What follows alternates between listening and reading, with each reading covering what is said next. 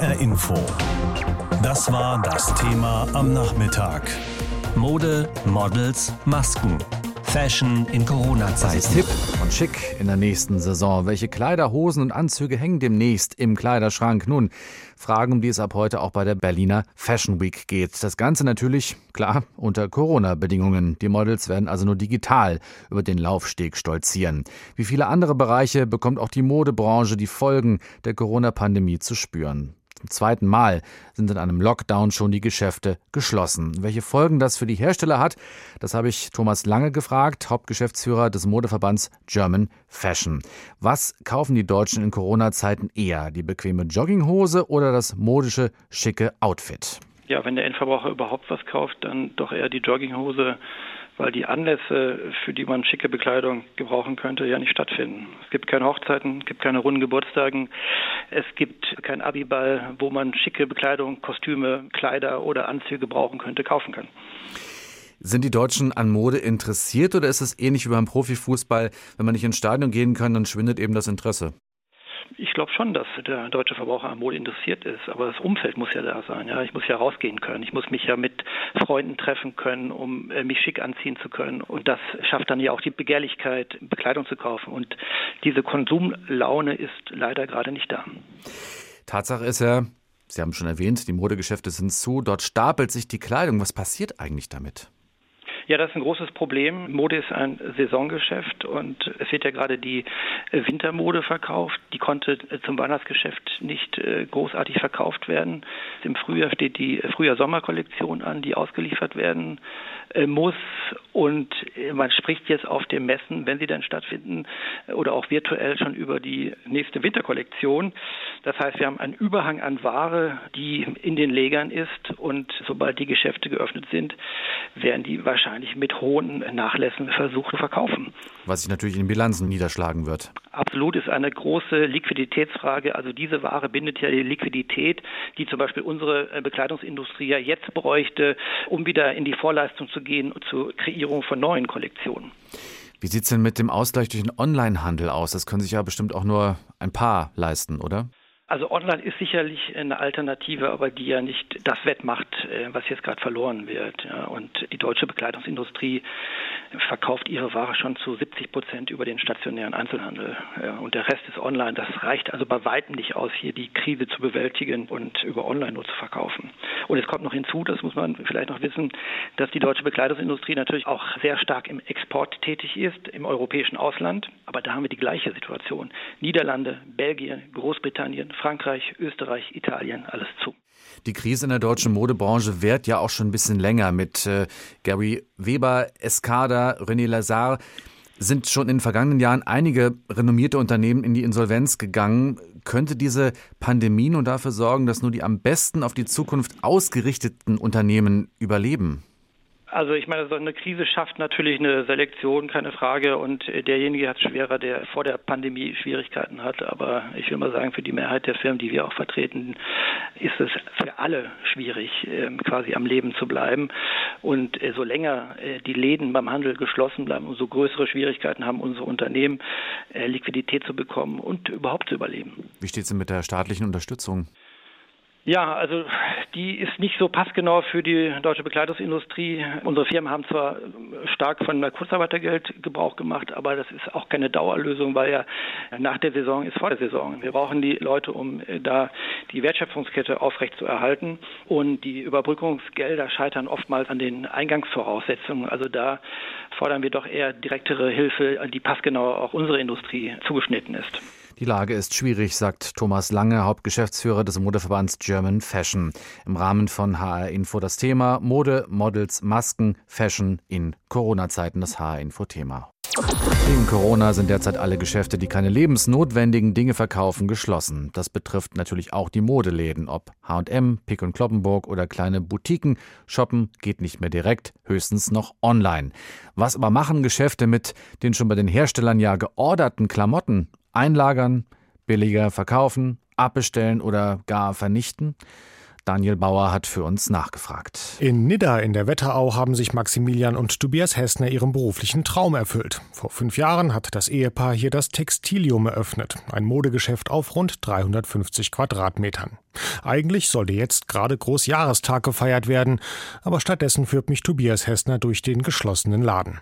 Die dicken Pullis und Jacken liegen verkaufsbereit in den Regalen. Wir würden eigentlich jetzt äh, mit dem Winterschlussverkauf starten. Das heißt, wir würden eigentlich äh, darum kämpfen, jetzt die restliche Winterware loszuwerden. Und dadurch, dass kein Kunde reinkommen darf, ist das natürlich sehr, sehr schwierig. Da bleiben wir jetzt quasi momentan drauf sitzen. Was macht ihr mit den ganzen dicken Jacken, dicken Pullis, all das, was man jetzt hier bei euch im Laden gerade sieht? Was, was passiert mit denen, wenn ihr die jetzt auch im Januar oder vielleicht sogar im Februar nicht verkaufen dürft? Also alles, was hier hängt, gehört uns. Das ist bezahlt und äh, das kommt dann ins Lager. Das ist dann so. Das kommt dann ins Lager für den nächsten Schlussverkauf, für den nächsten Sale und äh, hoffen wir, dass dann noch jemand äh, Interesse dran hat. Also das heißt im nächsten Jahr dann, im genau. nächsten Winter. Ja, genau. Und das Problem wird sogar von Tag zu Tag größer, erzählt mir Maximilian Hessner, weil immer neue Ware reinkommt. Wir kriegen jeden Tag Lieferungen. Wir haben Order getätigt, weil die Zusage der Politik äh, im Raum stand, dass der Einzelhandel nicht nochmal geschlossen wird. Haben dementsprechend natürlich vorsichtig, aber relativ planbar eingekauft und die Ware kommt jeden Tag. Wir haben Restware vom Winter übrig, wir kriegen jeden Tag Frühlingsware. Und das geht gerade allen Modegeschäften so, von der kleinen Boutique an der Ecke bis zu Peek und Kloppenburg und C&A. Die Geschäfte mit den Lieferanten sind längst gemacht und die Ware rollt Welle um Welle in die Lager. Ein bisschen was kann man je nach Vertrag auch wieder zurückgeben, sagt mir Jochen Ruths vom Hessischen Handelsverband, aber eben längst nicht alles. Für viele Händler sei das nicht mehr lange zu schaffen. Wir merken es jetzt im Textilbereich äh, ganz besonders, weil eben die Auslieferung Frühjahrsware ansteht und äh, ja keine Umsätze generiert werden. Und je größer die Warenberge werden, umso größer wird der Druck nachher zu reduzieren, die Preise, und dann äh, werden die Margen auch wieder niedriger. Im Prinzip bleiben den Händlern nur drei Möglichkeiten, sagt Jochen Ruths, der selbst ein Modegeschäft in Friedberg hat. Was sich im nächsten Jahr nicht mehr verkaufen lässt, muss jetzt so weit reduziert werden, dass es zur Not auch mit Verlust, zum Beispiel im Online-Verkauf, rausgeht. Der Großteil wird aber eingelagert und dann in der kommenden Saison wieder ausgepackt. Vernichtet wird Ware eher selten, entweder von den ganz billigen Discountern oder aber von den ganz teuren Luxusmarken. Für die 50-Cent-Shirts lohnt die Lagerung nicht und Gucci, Prada und Co. wollen die Preise stabil halten. Alle anderen lagern jetzt, was die Hallen hergeben. Auch Maximilian und Tobias Hessner in ihrem Textilium. Im Februar oder März zumindest die Frühlingskollektion verkaufen zu können, das wäre schon wichtig. Es ist unsere Existenz und äh, im Endeffekt ja, kämpfen wir weiter, bis nichts mehr geht. Und die Angst besteht natürlich immer darin, wie lange geht der Lockdown und wie geht es nach dem Lockdown weiter. Das äh, ist so das große Fragezeichen, was wir gerade alle irgendwie haben. Berlin galt lange als die Fashion- und Modestadt Deutschlands. Doch nachdem wichtige Modemessen von Berlin nach Frankfurt abgewandert sind, muss sich die Hauptstadt als Modestandort neu ausrichten. Der Berliner Senat fördert das mit 3,5 Millionen Euro für Workshops, Mentorenprogramme und neue Hybridveranstaltungsformen. Und heute beginnt die Berliner Fashion Week als, klar, digitales Format. Bei der Berliner Fashion Week soll auf unterschiedlichen digitalen Formaten über Auswege aus der Krise der Modebranche diskutiert werden, sagt Markus Kurz, Veranstalter der Fashion Week im Kraftwerk Berlin. Der Branche geht es nicht gut. Also sage ich mal, es, es kann man sich natürlich ausrechnen, dass wenn man äh, Geschäfte über äh, lange Zeiträume geschlossen haben muss, wenn Absatzquellen nicht mehr so vorhanden sind durch die Pandemie, dass da natürlich äh, es Schwierigkeiten gibt. Und ich glaube, das Allerwichtigste, was man haben muss, ist eine Stimme nach draußen und ein Kommunikationstool nach draußen. Unter strengen Hygieneauflagen finden Modenschauen von Designern wie Michael Sonntag oder Kilian Kerner im Kraftwerk statt. Modedesignerin Anja Gockel setzt auf die Strahlkraft des Adlon. Zwölf internationale TänzerInnen präsentieren dort ihre Kollektion für den nächsten Herbst und Winter. Ihre drei Geschäfte in Mainz, Köln und Berlin sind geschlossen. Doch gerade jetzt in der Krise findet die Designerin es wichtig, mit ihrer Show ein Statement für Mode, Kunst und Kultur zu setzen wir werden alle im Moment nicht mehr gesehen. Und es ist so wahnsinnig wichtig, dass dieser Teil unseres Lebens am Leben bleibt, weil was haben wir davon, wenn wir unseren Körper schützen und unsere Seele verkümmert? Und ich glaube, da müssen wir jetzt ein Statement setzen, dass wir nicht zu lange warten, bis wirklich äh, jeder Künstler an der Aldi-Kasse sitzt, sage ich jetzt mal Auch Anja Gockels Show aus dem Adlon wird live im Internet übertragen. Fashion Week-Veranstalter Markus Kurz möchte, dass die Modenschauen für jeden zugänglich sind. Es ist natürlich dadurch, dass wir es ähm, live streamen, eher ein inklusives äh, Konzept für die Zukunft. Also wo einfach wirklich nicht nur die exklusive Modebranche, äh, Redakteure, Einkäufer teilnehmen können, sondern einfach jedermann dazu aufgerufen ist, sich zu informieren oder einfach nur zu genießen. Neben der Digitalisierung ist das Thema Nachhaltigkeit ein Schwerpunkt für die Neuausrichtung der Berliner Fashion Week. Bei der Konferenz 2020-30 The Berlin Fashion Summit soll über neue Wege für nachhaltige Modekonzepte diskutiert werden. Mitveranstalterin Magdalena Schaffrin wünscht sich für die Berliner Modewoche mehr Experimentierfreude dass einfach andere Kreativindustrien äh, mit eingebracht werden und auch eine Verbindung zu einer Kunstszene, zu einer Musikszene, zu einer Clubkultur in Berlin, also die Dinge, für die Berlin auch steht und auch ähm, international bekannt ist und auch geliebt wird, einfach auch hier äh, integriert werden und zusammengebracht werden. Und dann natürlich diese Fokusthemen äh, Nachhaltigkeit und Digitalisierung in den verschiedenen Bereichen sichtbar zu machen. Wie stark der Druck auf die Modeindustrie ist, nachhaltig zu werden, bestätigt auch der Statusbericht Deutsche Mode, der zu Beginn der Fashion Week vom Bundeswirtschaftsministerium und der Interessenvertretung Fashion Council Germany vorgestellt wird. Eine Woche lang wird die Berliner Fashion Week online sein, mit Mode, Kunst und Diskussionen, für jeden zugänglich im Internet. Vorgestellt von Julia Wissmann. Heute beginnt die Berliner Fashion Week als digitales Format. Das HR-Info-Thema heute Nachmittag lautet nämlich Mode, Models, Masken, Fashion in Corona-Zeiten. In Zeiten von Corona haben Clubs und Bars zu und das Büro hat sich ins Wohnzimmer verlagert. Wofür brauchen wir also Mode in diesen Pandemiezeiten und überhaupt? Welche Mode wollen wir, wenn das Leben wieder an Fahrt aufnehmen sollte? New York, seit jeher ein Style-Mekka und Sitz einiger der bekanntesten New Yorker Modedesigner, hat eigene Antworten auf die Modeanforderungen der Welt in Corona-Zeiten. Und wie diese aussehen, das weiß unser New York-Korrespondent Bastian Hartig. Models in weiten Hemden, Pluderhosen, Overalls. Die Kreationen der New Yorker Modedesignerin Miko Underwood sind angelehnt an die Kleidung schwarzer Sklaven in den Südstaaten der USA, an das Gewand von Sträflingen, an die Kluft schwarzer Arbeiter. Miko Underwoods lässige, saisonlose Unisex-Mode befördert eine soziale Message und ist ihre Antwort auf die Bedürfnisse vieler Amerikaner in einer Zeit großer Verunsicherung. The first thing that I noticed was everyone das Erste, was mir aufgefallen ist, war, dass die Menschen mehr zu Hause sein wollten, näher an ihren Familien. Das war entscheidend, dieses Bedürfnis nach Wohlbefinden. Und all das findet sich in meinen Entwürfen wieder. Der Wunsch nach Behaglichkeit in einer unbehaglichen Zeit. In Miko Underwoods Kreationen findet er Ausdruck in den weiten Schnitten. Den Trend gerade zur geschlechtsneutralen Kleidung sieht Rhonda Garelick in der Pandemie begründet. Sie ist Dekanin an der New Yorker Parsons School of Design und schreibt gerade an einem Buch über die Zukunft der Mode. Especially women. Besonders Frauen werden so schnell nicht zurückkehren zu dieser Ungemütlichkeit. Ich habe schon immer gedacht, dass der Moment kommen würde, in dem Frauen sagen, es reicht. Unsere Füße tun weh, alles tut weh, wir können nicht sitzen, nicht stehen, nicht essen. Wir sind eingeschnürt in diesem ungesunden, zutiefst sexistischen Korsett. Auch Kenneth Nicholson will die Geschlechtergrenzen in der Mode sprengen. Der Modedesigner aus Los Angeles will gerade in der Männermode neue Facetten eröffnen. Mehr Farben und Muster, weiblichere Schnitte.